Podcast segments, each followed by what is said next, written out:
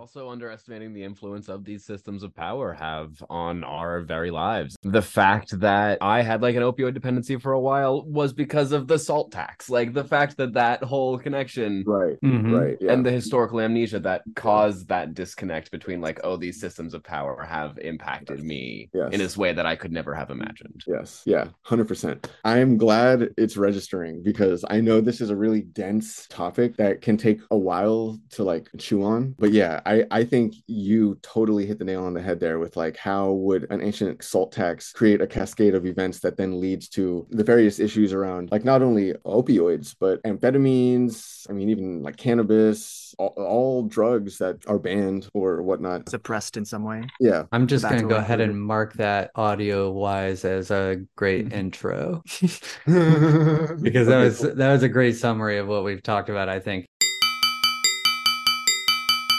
Hello, and thank you for listening to the Trip Sitter podcast. Just like a trip sitter watching over your psychedelic experience, our goal is to provide guidance and support in preparation for your journey. Join us as we demystify these substances, the science behind them, and the crazy world of psychedelic culture. Now sit back, relax, and enjoy the trip.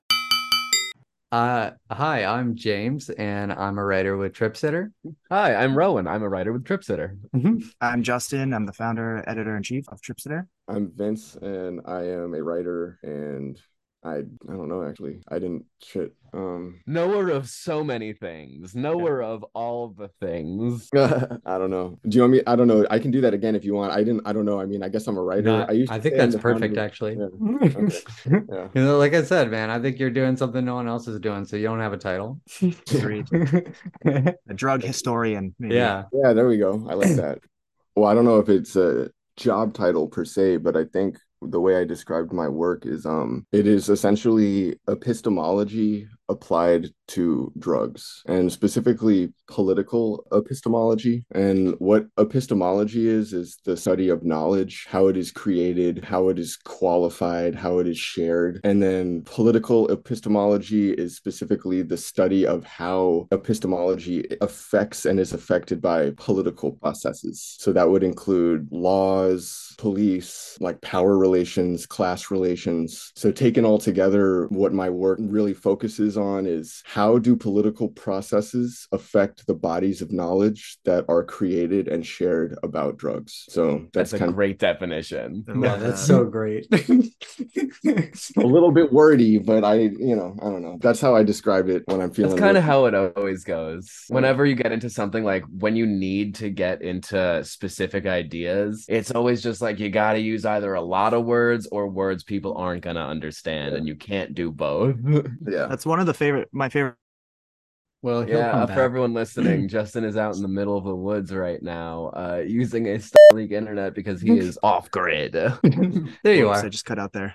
What were you saying? I was gonna say that's one of my my favorite things about your book so far is you're very focused on the use of language around this stuff, and you've kind of I can't remember how you started it. There was a, a term around this like pharmacological. Determinism. determinism, yeah, and you've kind of said yeah that's a great word, uh, but there's better words, and you've kind of concisely shortening it, and you get to drugism, which is basically the title of your blog and your and your book, and it's I think a perfect word for what this is all about. Yeah, totally. So- Yeah, um, you you hit the nail on the head there. And yeah, so um pharmacological determinism, which might just sound like a bunch of spaghetti to most people, which is totally understandable. Essentially, it describes a deterministic approach to pharmacology. Now, pharmacology is the science of how drugs work in the human body, and determinism is the belief that everything in the material world has an identifiable cause and effect, and that one thing inevitably leads to another thing, which then leads to another thing, and that this process underlies our experience in the world. Seems pretty basic, but a lot of philosophers and scientists have questioned the deterministic worldview. And um, I believe it was Hamilton Morris who used the term uh, pharmacological determinism among a handful of others. I, I don't I don't think he he coined it, but um, it came into use maybe like five or ten years ago, and he's used it on a podcast, and he used the term to discuss this assumption that a lot of people have that specific drugs produce specific effects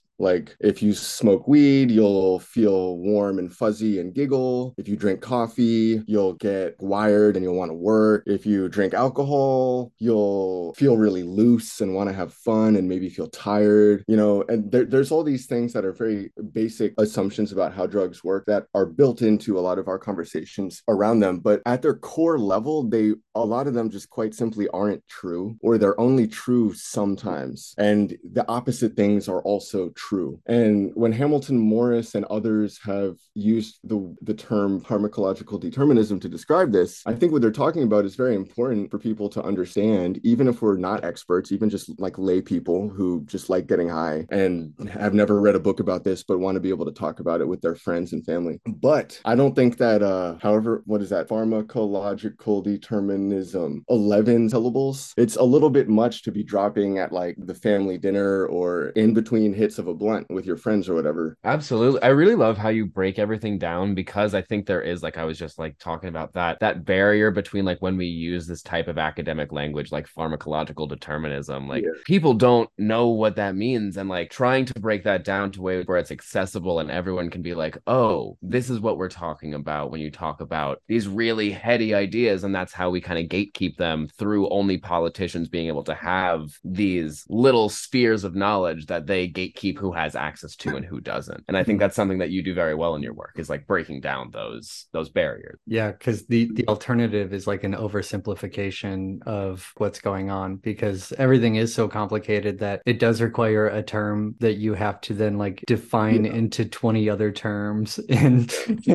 and break it right. down into like a bunch of stuff so i think that yeah. that's that's really important and cool right yeah so what justin pointed out is the term drugism is more short more simple i think it's easier to understand when you hear it like what it means. And it can refer not only to pharmacological determinism but to a whole host of other like belief systems attached to drugs. So in the introduction of my last book as justin was describing i explain what is drugism and uh, how i define it although this doesn't have to be the definition but i define it as the plethora of biased judgments that people hold about drugs and those who use them. And this can apply to every single drug out there. And it actually is so widely applicable that that part of what I talk about in my book is that drugism actually affects things that much of the public does not even identify as drugs. Right, like salt and sugar. Exactly. Yeah. These are all deeply fascinating thoughts. And like truly prior to this conversation, had not considered the implications of like, oh yeah, I definitely have like propaganda based, socialization based biases against certain drugs, even in terms of like how it's evolving now. And I think we can see that even more like acutely in terms of like the way fentanyl has been described in the last two years in the yeah, or xylazine or PCP Absolutely. even or datura, like these plants, right? They're they're all drugs, they're all psychoactive. And you know, sometimes we talk about these things like they're okay, and sometimes we talk about them like it's the worst thing ever. And mm-hmm. and what exactly is the difference, right? Where is that line drawn where one thing is good and one thing is bad all of a sudden? Right. It's really interesting. That was something I noticed when I first started going out with this harm reduction org and visiting encampments and and talking with people who use drugs and inject drugs that are unhoused is that they are like some of the smartest people that I've ever met. Like and not only that, but they're just so supportive of each other. And I, I couldn't even count the amount of times that I've heard a story about somebody who was overdosing and they would just shout Narcan and it's it's a rush to whoever can find their dose first. And whoever can is the person who goes and runs and does it. And it, it's just like the idea around like the communities of people who use drugs and are unhoused is that it's like a everyone out for yourself, like screw anyone over for a buck kind of mentality. And in actuality, they're just finding as clever ways as they can to survive. And truly, almost like nobody in the world has the capability to do what they do and like be able to to survive and like thrive in some conditions the way that they do. So yeah it's definitely like that was something i i even realized it's like a like subconscious bias when i like first went out there where i was like i've been writing about this for a long time and i i never even thought about like how dumb my views of like what these communities are like is. Yeah oh, totally. Yeah well i mean that brings up a, a couple things. One is that drugism like really at its core is about people. It really is a, a description of how people use drugs to signify their problems with other people. And because we know it's it's rude to point fingers at each other directly, a lot of people will point fingers to various little things in the room to project their anxieties onto those things. But at the core, a, a lot of what this boils down to is how do people relate to people. The other thing that that, that brought up for me is the drugism within the common discourse is so pronounced that if you say anything that tends to uh, go against the consensus drugism, you will basically be rejected. So it's like, unless what you are saying matches with everybody else's biases, they will assume that you are wrong. That's how heavily the drugism affects our public discourse. And this has even been noted, like, I think this was noted by uh, a scholar of drug use who did some pretty important stuff. I write about him in the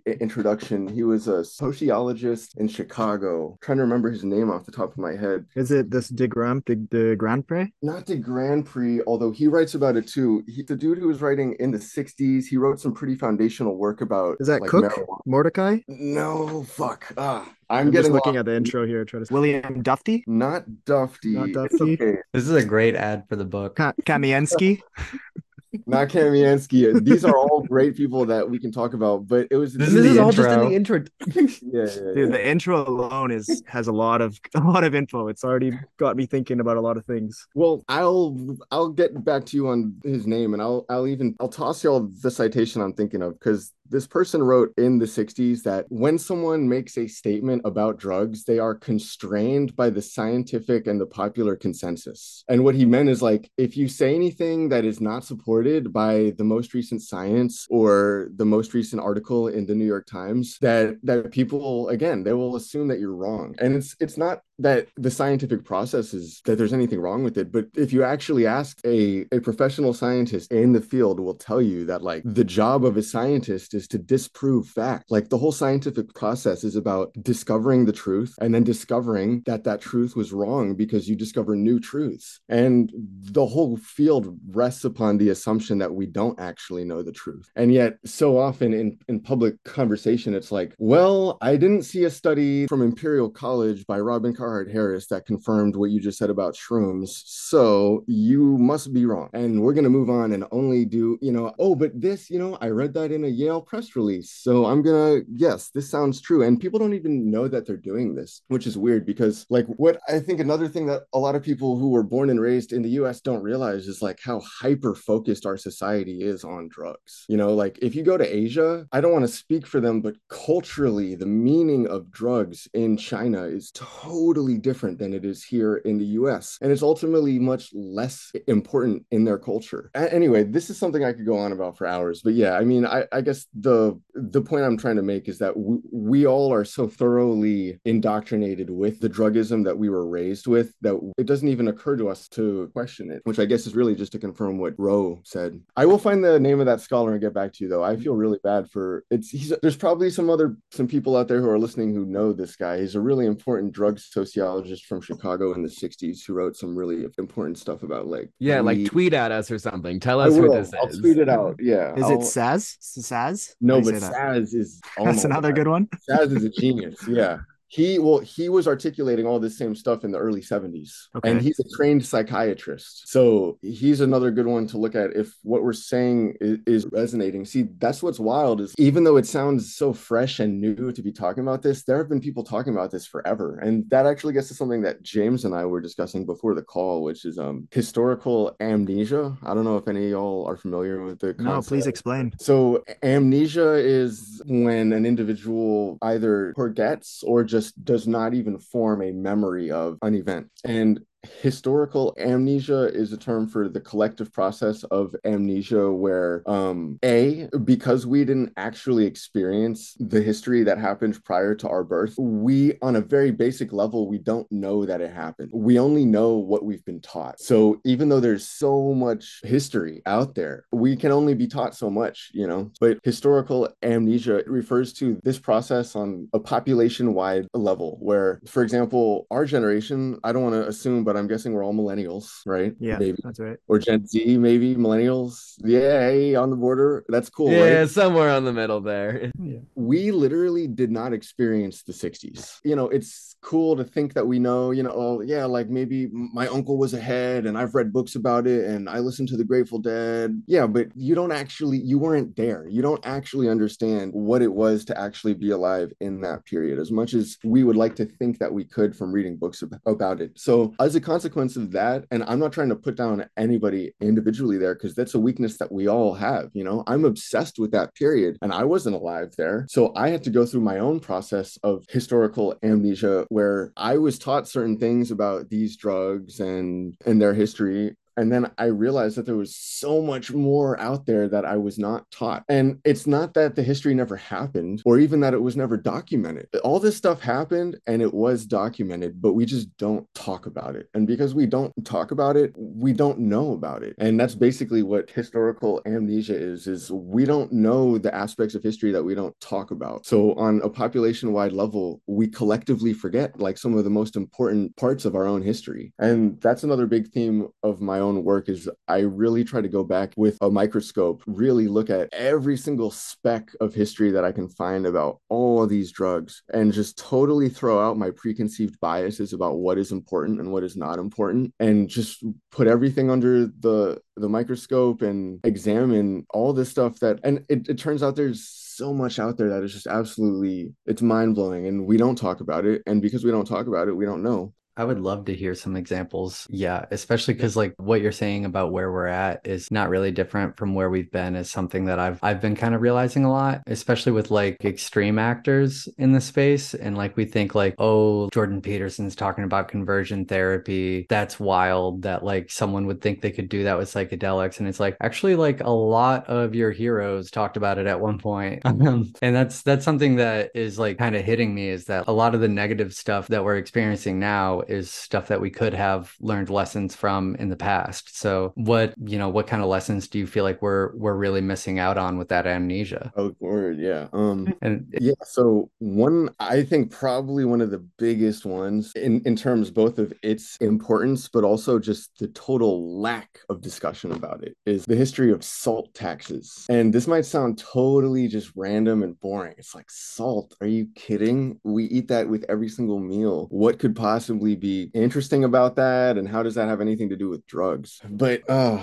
ooh, it's just crazy. So what I found when I and this actually was all instigated by a really heavy trip by the way on some albino penis envies and some cacao beans that I took. love It a was one of- discovery that starts with a trip. Oh yeah, it was it was one of the best it was one of the best most most impactful trips that I have had and I've had plenty of them so that you know but anyway yeah I'll just cut to the chase with the salt. I could explain how the mushrooms taught me all this but I'll save that you know. The point here is salt. So this mushroom trip really made me curious to learn more about salt and as I began to study it I realized actually I learned. I didn't just realize I learned from the history books. Salt was among the very first items to ever be taxed by a government. And that was in ancient China in the year 2000 BC. So 4,000 years ago, the Chinese empire was already taxing salt. Do you know why they were taxing it? Well, that is the subject of much debate. And I write about that a lot in the first chapter. But what is interesting is that there's a common misconception that we need salt to live. And it's so common that if you Google, like, do we need salt? There will be a website that says, like, yes, we need salt. But actually, clinically, we do not need salt. What we need is the sodium and the chlorine that are in salt. And Which we can get elsewhere, right? We can get Precisely. So, if an organism obtains a sufficient amount of sodium or chlorine from non salt sources, they actually can survive and thrive without salt. And so, to get back to the point of historical amnesia, prior to the colonization of the world by European powers, there were populations of indigenous people in this hemisphere that did not eat salt. And they would obtain their sodium and chlorine from game and vegetables or all sorts of other ways to get it. And some of them would actually even use salt, but only sparingly as a medicine, basically. Now, this was not across the board. What is interesting here is the largest and most advanced populations in this hemisphere were using salt the Mayans, the Aztecs, the Incas. They were all using salt, but there were smaller populations of indigenous people. And it, it actually is documented to the extent that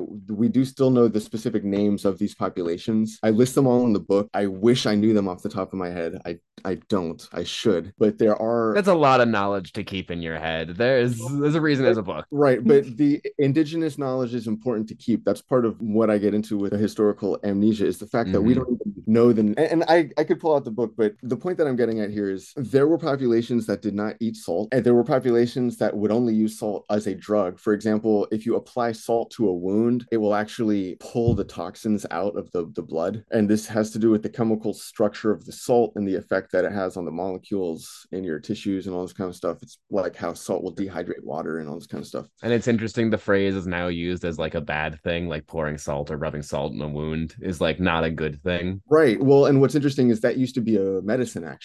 And so as to Justin's question about why did they tax salt? What's interesting is that evolutionarily speaking, if one examines the function that salt plays in our life from like an anthropological perspective, if we don't eat salt, then we have to spend a lot of the day either scavenging or producing food that will provide the sodium and the chlorine. But as soon as we're introduced to salt, we are given a molecule that we can eat in a split second that will give us a day's worth of sodium and chlorine, and we can go about our business. And this gets to the core of what a drug is. Okay. So it's important to reemphasize that we don't need salt to survive. Okay. But from a very early point in our history, we were all taught to use it. And what happens when you take a non salt using population and you give them salt, they're like, oh my gosh, this feels great. This is amazing. Let's keep using this. I would love to see a study where they do a brain scan of people the instant that salt hits their tongue, because I would bet it looks a lot like when someone takes a hit of cocaine. But I don't know if that research has been done yet. But when a population is introduced to salt, very soon they all begin eating salt every day. And it's not hard to see why. I mean, like we all know if you take an unsalted food item and a salted food item, the salted food item is going to taste better and you're going to want to eat it sooner for most people because our taste is adapted to a salt heavy diet, but it does not need to be. So, why would they do the salt tax? It's a key part of history that we are not taught about in schools, and it is absolutely foundational to the history of the war on drugs, which I'll get to. But it first happened in China, and then it happened in ancient Rome. And then after the fall of Rome, the various kingdoms in Europe learned that Rome had taxed their salt, so they began to do it. And the salt tax, it was one of the most reliable streams of revenue for any empire. And it, it spread across the world. And the Ottoman Empire had a salt tax. Now, what's interesting is most of the salt taxes in history, the laws were written in such a way where if you obtained your salt from a non taxed source, source you were The illicit salt market. Exactly. The illicit salt market. And I just want to pause on that because it's like that goes back to the historical amnesia. You know, like a lot of people don't even know that there was an illicit salt market all over the world for hundreds of years prior to the war on drugs. And what's interesting is that a lot of the gangs that used to traffic the illicit salt actually turned into the drug trafficking gangs. Like in China, it was the Red Gang and the Green Gang, who they used to traffic untaxed salt and wheat along the east coast of China and into Hong Kong and Macau. And then when opium was banned, they added opium to the mix. And they became the biggest opium trafficking gangs in Asia for like 100 years. And then they have roots in like the triads and all this kind of stuff. But there was an illegal salt trade in most of the, the major empires in history all over the world. And if people were found with untaxed salt, often they would be arrested and in many cases incarcerated. And if they were found, for example, to be trafficking untaxed salt, they would be incarcerated and put into forced labor. Now, does any of this sound familiar at all? like, it's, No, I don't think so. I don't. Uh, it's not ringing a bell yet. but what's wild is that this was happening all over the world. And now the war on drugs has direct roots in the salt taxes of history, where I we can point to specific examples in France. Okay. Um, so France actually had one of the worst salt taxes in history. It was called the Gabelle. It lasted for hundreds of years, and it is widely cited by historians as one of the factors that led to the French Revolution. Okay. So, so salt led to the French Revolution in part. It wasn't it wasn't the only factor. Yeah. The and again, this gets back to our discussion about how a lot of the, the biases about drugs are actually biases of people against people. What the Gabelle was was class warfare. And what the French crown, so they were one of the places where, for example, if you were found dealing salt, they would lock you up and put you into forced labor. And in France, under the Gabelle, they created what was called, and then I'm not going to say it in French because I don't know the correct accent, but it was called uh, the Gabelou, which was like the, the police of the Gabelle. So it was basically salt cops. Okay. So in France, for a long time, there was a special department of police whose job it was to go around and check if anyone had untaxed salt. And if they did, they would be arrested. And if people were trafficking salt, they would be put into forced labor. And the punishment, I believe, if one was found in the in the Gabelle to be trafficking salt without a license, like untaxed salt, and in possession of a weapon, I believe the punishment was the death penalty, which it sounds it's very similar today how it's like, oh, the police arrested a fentanyl kingpin who is responsible for a bunch of overdoses and now the jury is debating whether they want to put him on death row or whatever. And like this the basic structure of this has been going on like for hundreds if not thousands of years. So I think the history of the salt tax is key, and especially for people who are into drugs, because I think we will find a lot of our big questions about the war on drugs will have answers in the history of the salt tax. But So yeah, so yeah, like what what kind of like lessons could we learn? Like I mean that that being part of the amnesia, like I I hadn't Okay, heard yeah. about that, and I can see obvious parallels between. I mean they've been Right. arresting people for holding Okay, white so- powder for hundreds of years by the sounds of it. exactly. So what can we learn from that? One lesson is that when salt became affordable enough that the tax that was raised on it was no longer well there's there's many layers to this particular part of the history but generally people are no longer busted for trafficking salt. There might be occasional exceptions with organized crime syndicates that specialize in like fraud who maybe salt will be one of a bunch of products that they do but it's not exactly like there are rings of like salt dealers being busted by salt cops and stuff. One key factor that allowed us to get to that position is the salt industry was was developed and regulated to the point that salt was affordable and safe for the entire population so oh, you meant it was a systemic change that made things better. right right I just can't believe that it wasn't the punishment. That didn't do it. We That's had to go through I'm a- joking. Yeah. well no it's crazy because actually you're onto something there which is it's not like the politicians just woke up one day and realized you know this salt tax has to go how we got there and this is another key theme of my work is like anytime that we legalize one behavior we want it to solve all of our problems. And what tends to happen is it solves a lot of problems but then a lot of the problems just tend to be pushed into other areas. So i, I know you meant that as a joke but you're onto something because with the salt tax like the process that it, it took for us to get from locking people up in prison for pushing salt to like now anybody can buy a pound of salt for like a dollar at the grocery store is the salt tax actually evolved into the war on drugs. So eh, the mechanism for class warfare was maintained but just in a different form okay Do you know when they stopped taxing salt? Like when you oh. said the French Revolution, but Well, it's interesting because the official date I want to say is around like World War II, but it had already reached a point of affordability probably by like the 1800s, like in between maybe the first and the second or the second and third industrial revolution was when salt became cheap enough for everyone to use that it was no longer a political issue, but immediately the same class were projected onto drugs. Now, what's interesting is I found in my research there's a direct historical link from the Gabelle to the war on drugs in that a lot of the heroin in the global market comes from an area known as the Golden Triangle in Southeast Asia. The Golden Triangle consists of an area that is the overlap between Myanmar, Thailand, Laos. It's to the east of India, south of China. And in addition to the Middle East, like the Afghanistan area, it has been like one of the primary opium producing regions of the world for hundreds of years. And much of that region, like Vietnam, for example, was actually colonized by the French. And it was colonized by the by the French while the Gabelle was still in effect. So when the French arrived in Southeast Asia and began to colonize what's now Vietnam and Laos and stuff, they instituted the salt tax there. And because opium was one of the biggest of the cash crops in that region, they added the opium into the salt salt tax. Wow. And the British did this in India as well. Okay. So 10 years before the British East India Company began to traffic in opium, they actually had instituted a salt monopoly in India. And both the British and the French, when they began to control the opium trade in Asia, they used the structure of the salt tax to organize the bureaucracy for it. So like for the British, it was it was like here, let me pull out the book because I don't want to say the wrong thing. Uh, it was the the uh,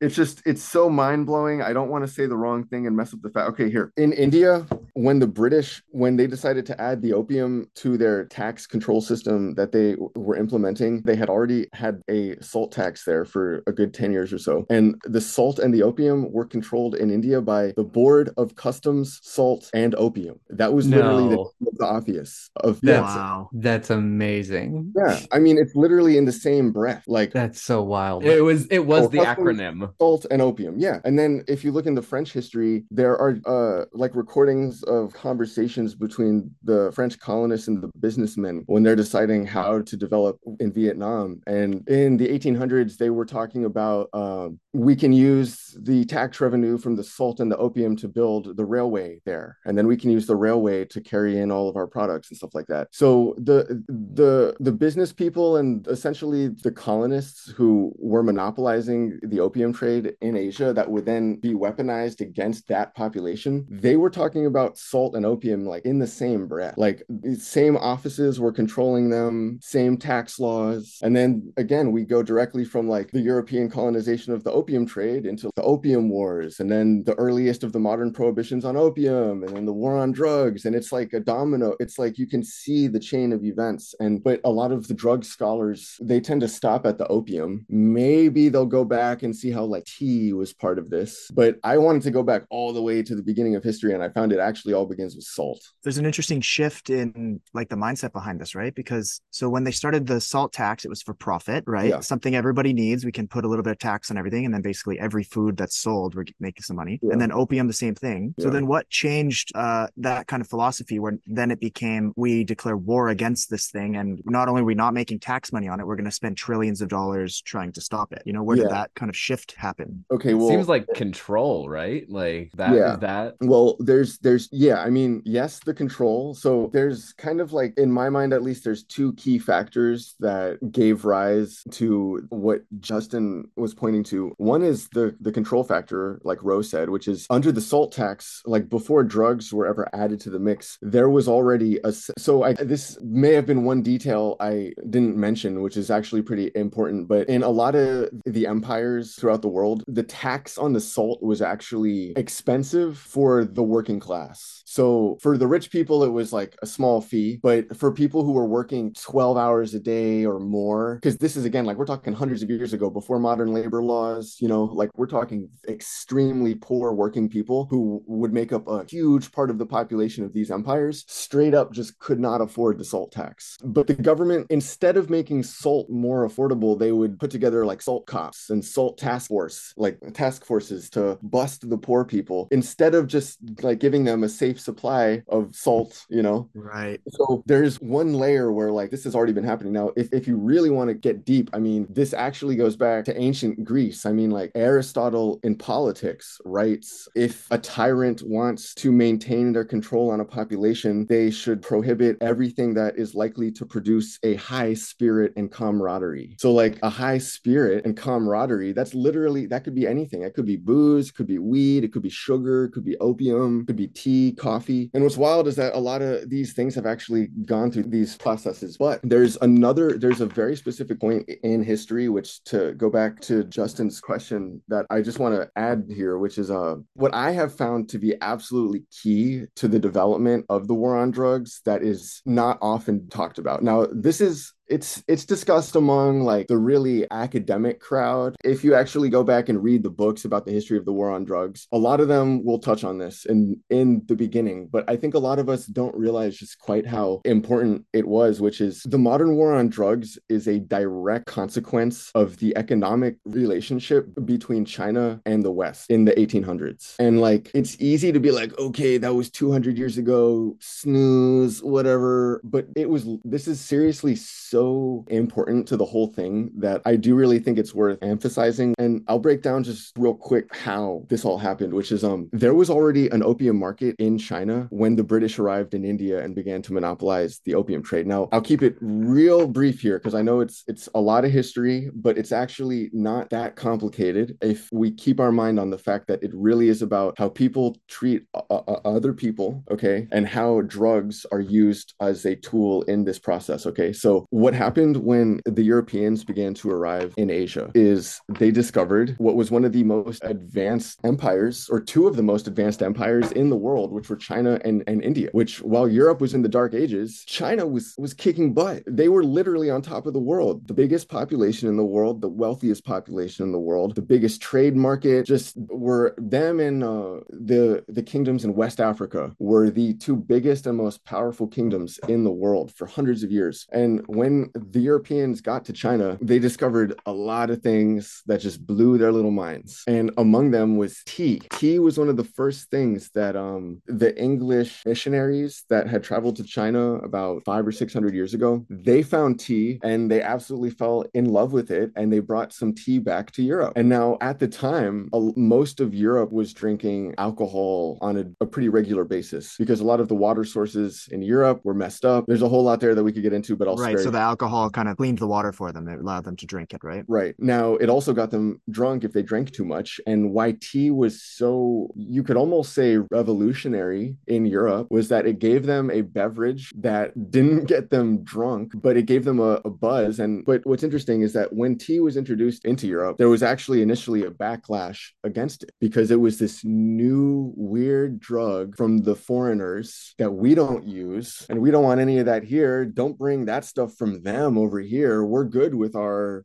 whatever kind of wine or beer they were drinking. So there was initially a backlash against tea, but people very quickly got over that when they started to drink it. And what happened is that England actually proceeded to deplete their supply of silver on tea from China. And this was hundreds of years ago. So it was before the modern credit systems. And at the time, gold and silver were absolutely foundational to trade. And a nation had to have a sufficient supply of both gold and silver on hand to be able to participate in the world market. And China had already figured this out because they had already maintained a working currency for hundreds of years. They had already been through a shortage of silver, like well before that. And in China, they had a policy of making sure to collect silver for the state because they didn't want to lose their silver. And they they knew that they needed that to pay taxes and to maintain their own trade. But the Europeans hadn't learned that yet. So when the Europeans got hooked on tea, they began to spend all their silver on tea. And China was smart enough to ask for the silver. They were like, that silver that you have, that's what we want. They didn't really want much else that the Europeans had because there wasn't really much else in Europe at the time. I mean, we didn't have a lot to produce. And what we did, pro- what they did produce, I don't know why I said we there. I'm not in Europe. Um, but they they didn't have much to offer to world trade in in Europe. But one thing they did have was the silver. And China wanted the silver so they could expand their own markets. So they specifically asked for the silver in exchange for the tea. And this, of course, went like right over the English people's heads. They didn't care about the silver. It would be another couple hundred years before they figured out capitalism and stuff, which arguably they figured out by trying to mimic the Chinese. But that's a whole other discussion. But after England had depleted their silver supply on tea in China, they realized that they were in trouble. And because now they didn't have any silver and they could hardly participate in world trade. And they realized, oh, we just spent all our silver on this tea from China. And that actually coincided with the uh, American Revolution and the loss of British control of the colonies, which it's a double whammy for the British because they lost control of their colonies and they realized that they had just lost their silver to China pretty much within the same time span. And it was in response to this that they began to colonize Asia and that they began to monopolize what was one of the biggest cash crops in Asia already, which was opium. And they had finally figured out that they needed the silver to be able to participate in world trade. So, what the British did as they began to monopolize monopolize the opium in Asia is they made sure to request that it only be paid for in silver because the whole point was that they wanted to get the silver back. That was one of the the main objectives in the British colonization of Asia was to get their wealth back and they were they were worried about the loss of control of what's now the US. So, of course, China was already hip to the fact that they needed to keep their eyes on their silver. So when the British came along and be, and began to try to bully their way into the opium trade in Asia and demand that it only be bought with silver, the Chinese were smart enough to realize what the British were trying to do here, which was that they were trying to get their silver back. And because China was already a more advanced market than us, they were not trying to have that. They were like, "No, thank you. Like we already did that business. The tea is yours, the silver's ours. We have a huge population to maintain." And a lot of the the earliest laws against the opium trade in China came into being specifically because of the concern for silver because in China also the taxes were paid in silver. So if the population spent all their silver on the, the opium from the British, then there wouldn't be any silver left to pay the taxes to the Chinese state. And the Chinese politicians knew this because they had already done this to England with the tea. So they could see what the British were doing, which this right here is really one of the key reasons for the war on drugs, which is that it wasn't really about the opium. It was the fact that the opium was the industry that the British had chosen to get their silver supply back. But the Chinese prohibited the import of opium from the British. And those were some of the first of the modern bans on opium. They really didn't even have a problem with opium at first. They just had a problem with spending the Chinese money on the British opium. So a lot of the earliest laws that would later turn into the war on drugs, it was really a financial matter because they needed the silver to pay their taxes. Uh, and and so it, I'm like going to that historical amnesia idea of like now we've been so separated from that past, from this really complex and nuanced Exactly. history about Exactly. salt and opium. yeah. And now we get to put different reasons onto why we Yes. don't like drugs anymore. Yes. Like the the quote from uh, the Nixon aide, who's like, Yeah. "We couldn't make it illegal to be against the war or be black, so we le- Yes. made these things illegal." Yeah. Well, I mean, arguably even that, which that, that quote is from John Ehrlichman, who was an advisor to Nixon, who was in the room and when a lot of Nixon's key decisions were made. I would argue that that quote from Ehrlichman is actually like a perfect example of the Aristotle quote from politics, where he says, "For a tyrant to maintain their power, they can prohibit things that produce a high spirit and camaraderie." The the anti-war crowd and the Black Power crowd were getting high and getting and getting together, and the drugs were an easy way that they could be targeted. And that's what's crazy is that the Ehrlichman quote sounds like it's like like the fact that we can trace this back to Nixon is like, whoa, that's some history. But actually, this goes back to Aristotle, and this is not even anything like new at all. I just want to point out that one of the things that Ehrlichman said that I think especially points to that relation is he said you can arrest their leaders and disrupt their communities um, as like a specific reason behind it. And I've I've always thought that that was really interesting. But you know, you said like we think we can trace it back to Nixon. I was I was thinking actually earlier, like I guess I've kind of always thought of the start of prohibition as being our prohibition of alcohol, and it's it's like wild to think that we were already so entrenched in the war on drugs when we prohibited alcohol, even Yeah, that exactly. it was like already it, Right. it was we already didn't even know why we were doing it or what we were doing. Or even like the fact that cannabis is called marijuana to like give it anti-Latin sentiment. Right. Yeah, yeah, that one too. Yeah, and I, I the fact although marijuana itself is a term from Mexican communities, and there are there have been Mexican scholars that have essentially pointed to that the term can be used in an empowering way as well. So because it was used applied to cannabis prior to the whole Harry Anslinger era, but yeah, there's there's a lot to all that. But yeah, um, to James's point about like the alcohol prohibition, um, you absolutely are onto something there. A lot of people, because we aren't really taught this. I mean, like we're taught about that in school, but we aren't taught about how this plays into class politics that tie back to ancient empires and all this kind of stuff. Now, what's interesting is a lot of the early movement for the prohibition of alcohol actually came from the missionaries. And one reason why the missionaries were among the first adopters of this idea is that, and this, it's so interesting here, right? Because it, it all actually does tie back to like the opium trade and all that kind of stuff. The, the missionaries from Europe and China were interested in aligning themselves with China because their whole purpose was to ingratiate themselves into Chinese culture in order to build a bridge between China and the West. So a lot of the missionaries in China would actually adopt what we would call like the politically correct take on things from the Chinese perspective with like zeal because they wanted to prove that they were allies of China so that the Chinese would trust them and that they could then, you know, share the Christianity and the Western business and all this kind of stuff. So there's this really like nuanced give and take there going on. And because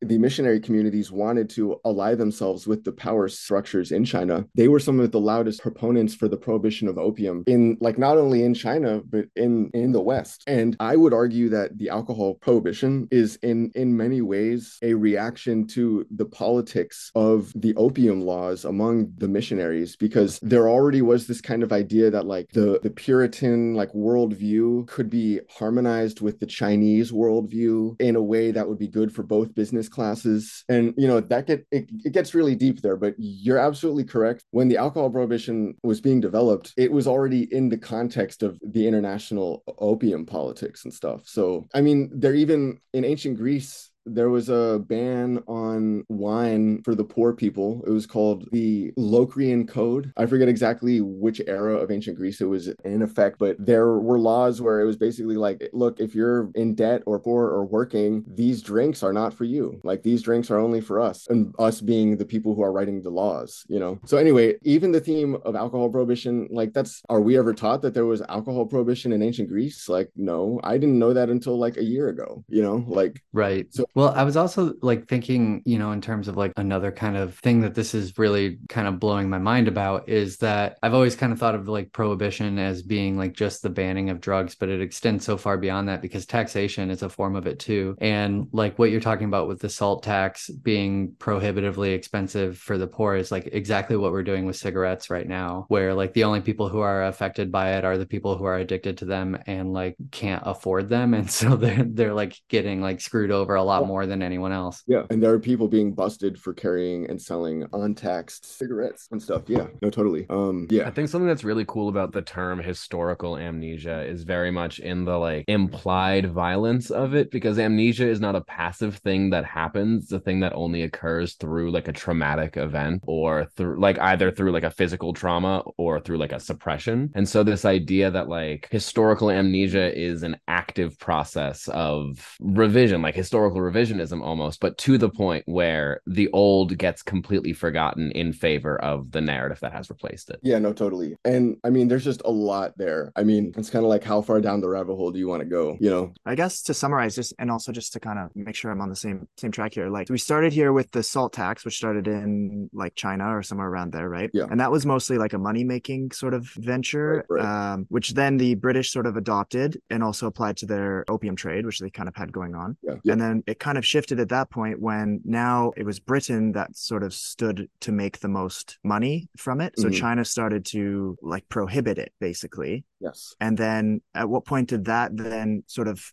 transfer back to Britain, who Yeah. was making money from this Yep. industry, right? They're not going to Yeah. No, prohibit something that's making all of their money. That's a great question. Okay. So, how this all turned back onto us is China is and has always been the biggest population on earth. And as such, for any capitalist class, they represent the most highly valuable market. So, how the politics of opium in China got bounced back onto us is a little over 100 years ago in the early 1900s. It actually began in the end of the 1800s, but it really only got finalized in the 1900s around like 1906 with the conference at Shanghai between China and the West, where the Qing Empire had actually closed off trade to the West after the Opium Wars. They were like, you know what? You violated our trust. We just don't want anything to do with you. We're big enough that we don't need you. So bye. And that was like one of the key motives behind the earliest prohibitions of opium in China. But it was framed as like these opium dens were ruining the morality of the people. Well, or at least that's that's, how, I learned it. That's how we learned it exactly. So Wow, okay. Yeah, well, okay. So what's interesting, right, is like in China at the time, there was actually a conflict going on between the aristocracy and the rising business class. Okay. So China at the time was known as the Qing Empire, which actually was an imperial dynasty that had like a crown and uh what we would recognize as an aristocratic imperial political structure. Now, as I've been been mentioning throughout, um, the market in China has already been very advanced, and as such, the merchant class in China has had a distinctive type of power, and this was being negotiated in the Chinese culture in the same period that the Europeans were trying to monopolize the opium and get their silver. So how this turned into, oh, it's the opium dens, and if you smoke opium, it means that you're like a lazy bum and you're no good for our society, and that's why we needed to ban this, right? It turns out that was actually more or less constructed as a political argument by the business class. So the business class could see that the opium trade was bad for China's financials. Ultimately, this is because the, the merchant class had more at stake in the financials of the empire. And you would think that the aristocracy would be more concerned about the money. But the thing is, a lot of that was passed on through bloodlines and laws. And the power was so built in that the people at the top of the power structures didn't worry that they were going to lose power. And they had begun to be so enthralled by the luxuries afforded by China that what the merchant class was arguing that there was a political weakness that was occurring in the ruling class in China. And they tied the opium into this as a way to kind of create a political argument to empower themselves. Now, because the aristocracy in China was so wealthy and their power was so guaranteed that they didn't really need to work to keep their power, they could kind of just chill all day and spend their money on all these luxuries. Opium use was very prevalent among the ruling class in China. Now, the opium use itself, arguably, it was just one of many. I mean, they also were drinking tea. They were they were doing a whole bunch of things. It's a vice. We have vices.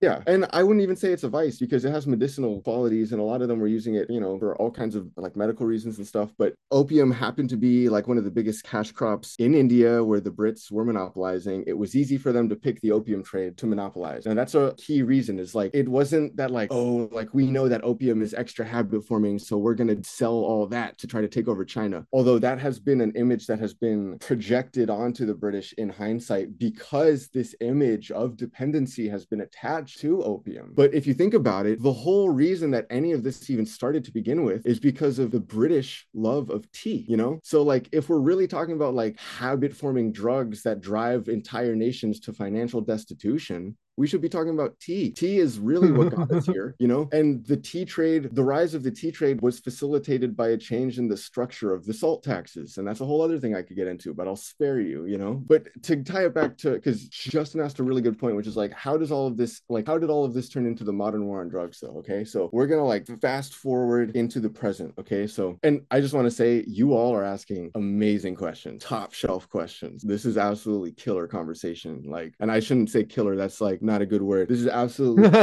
conversation. This is this is awesome. But anyway, to fast forward into the now, right? Because a lot of our listeners out there might be like, "Ay, ay, ay, salt taxes, opium wars. What's going on?" All right. So when the when China banned the opium trade so that they could keep their silver, the British, instead of complying and just figuring out a different way to obtain their silver, they kind of just buckled down on the opium trade, and they didn't care that the Chinese had banned it because they still had ships and they still owned the opium fields and they still had connects with all the Chinese Chinese business people. And there's various regions of China that were um, hubs for the opium trade that now happen to be hubs for various illicit activities. Real quick, yeah. can I just interject and have you just kind of go over the opium wars? Because I think we've mentioned it a couple of times, but not really covered exactly what it is. Yeah, no, for sure. So the the British essentially didn't want to comply with the Chinese bans on the opium, so they kept selling their opium to the Chinese, and the Chinese kept buying it because the key logic of banning a drug, as we know, just doesn't work. Like you can tell people not to take a drug all day long. If anything, it's just going to make more people take the drug. It resulted in war uh, twice because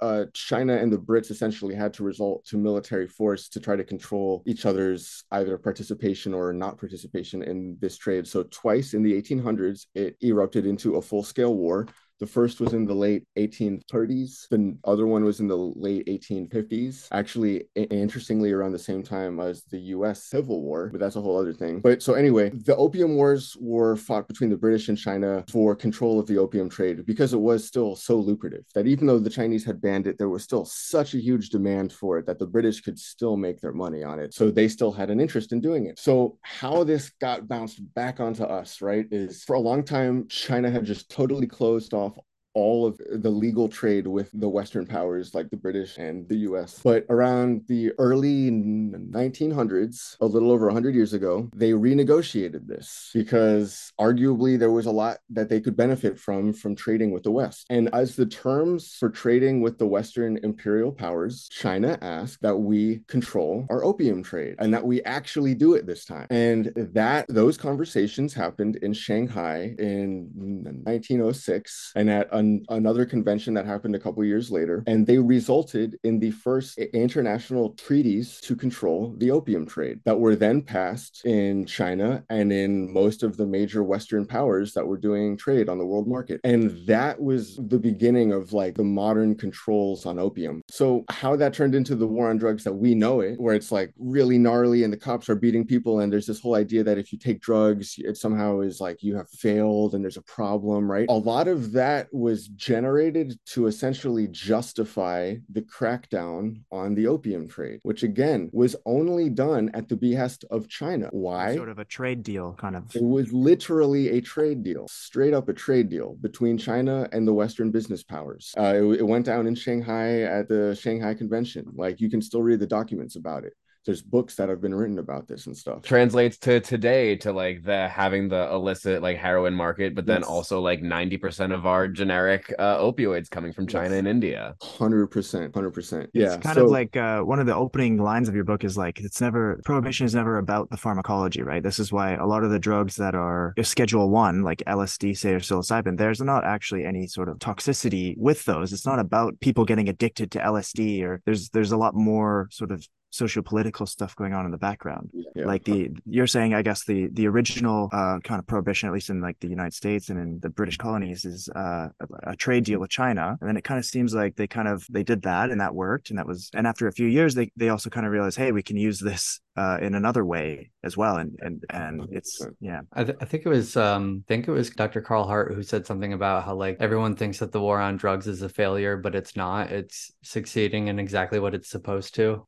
exactly. I'm so glad you mentioned that. Yes, totally.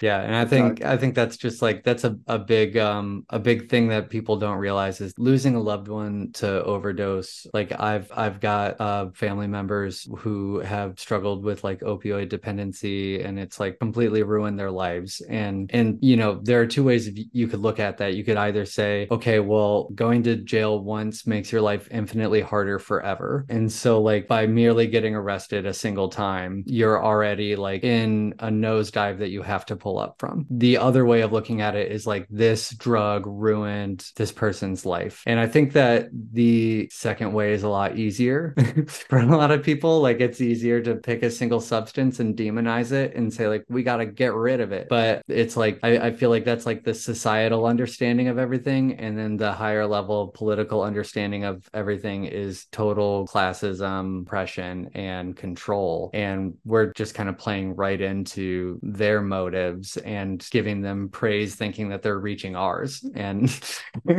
and it's just No, not about totally. that. Yeah, totally. You made an excellent point about how it's easier to blame the drugs than to look at the other factors. That is so important. What's weird about it is it's easier, like, not only for people in positions of authority, but it's also easier for us, like people who use illegal drugs, who have been arrested, who have been marginalized because of our drug use. It's easier to blame the drugs and be like, oh, well, you know, I'm a junkie. So of course I'm gonna, of course it's gonna be like this. And it's like, I understand that. And like, I myself also played into that for a long time. But I think we're underestimating our own power and our own agency when we do that. I just can't believe, like, I've because you, you've released a few Substacks now on Salt, or Yeah, yeah, yeah. and I, I know that I've I've read through at least one of them, and like hearing hearing just the whole the whole story of it, it's just it's wild to hear, um, start to finish. And I I think another thing I'm connecting, and and I might be wrong on this, but um, Britain's depletion of silver from their acquisition of opium also seems like it probably led to the American Revolution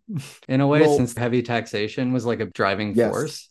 Okay, so oh, I am s that is excellent question, and I am so glad that you brought that up. Totally. So one of them, okay, so like we all learned about the Boston Tea Party in school, hopefully, maybe, right? Okay, where a bunch of the colonists in what is now the U.S. in Boston like got together and tossed a bunch of tea into the water because they were upset about the tax policy that the British Crown had set. Now that's pretty much as as much as a lot of us know about it, which is fine. You know, I get it. It's a long time ago. We learned about it in like fourth grade or whatever. That's cool, but it actually directly applies to drug politics because what the colonists were protesting in the Boston Tea Party, which was one of the events that is often interpreted as sparking the American Revolution, is the tea in the colonies was primarily controlled and distributed by the British East India Company, which was the exact same institution that was monopolizing the opium in India because they were just like the preliminary trade group. They were contractors to the British Crown and they had they were dabbling in all the different trades and stuff. So tea and the revolution and the British, right? So what had happened is the British Crown had said that the British East India Company did not need to pay taxes on tea that they sold to the colonies. But all the colonists would still have to pay an import duty on it if we wanted to buy tea. And we just wanted the same right that the company had, which is not to pay taxes on our own products that we're purchasing and that our taxes are already paying for their their production. And so the the main motive behind the Boston Tea Party was to protest a tax that the British East India Company had been exempt from paying on tea. Now, we don't think of tea as a drug, but it totally is. Like it meets every definition easily. It's 100% a drug. Arguably, it's the drug that kicked off all of this in more ways than than one. But um what's interesting is that if you look at the flag of the British East India Company, it is a bunch of horizontal red and white stripes with the British flag imposed on the upper left corner. Now, when the colonists here were agitating for independence from the crown, they adopted their own flag. And because they wanted to have the same taxation rights as the British East India Company, they adopted the flag. Wow. But instead of having the British flag in the upper left corner, they had one star for each of the colonies. And what's really wild is that the pattern of the horizontal red and white stripes was actually stolen from the flag of the Majapahit Empire, which was the empire in what is now Indonesia, which was being colonized by the British at the time. So the American flag is like a Stolen twice.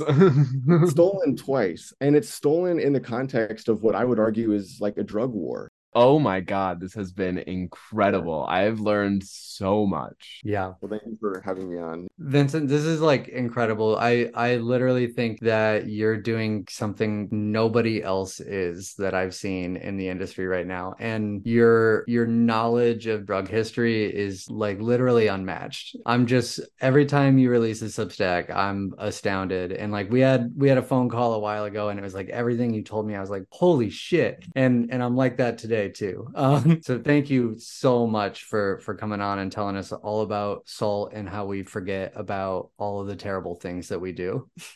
I really appreciate it. well i've had a blast and i want to thank all of you as well for being absolutely great hosts and for for giving me the space to explain all this all this wild stuff Um, Even yeah. the intro alone has been extremely dense with information, and you know we we've covered the salt, but the chapter after that is sugar, very similar, and then it starts getting into the like DMT and ketamine, and there's a there's a lot of information in here. I recommend everybody listening to this give it a read. thank you thank you Definitely.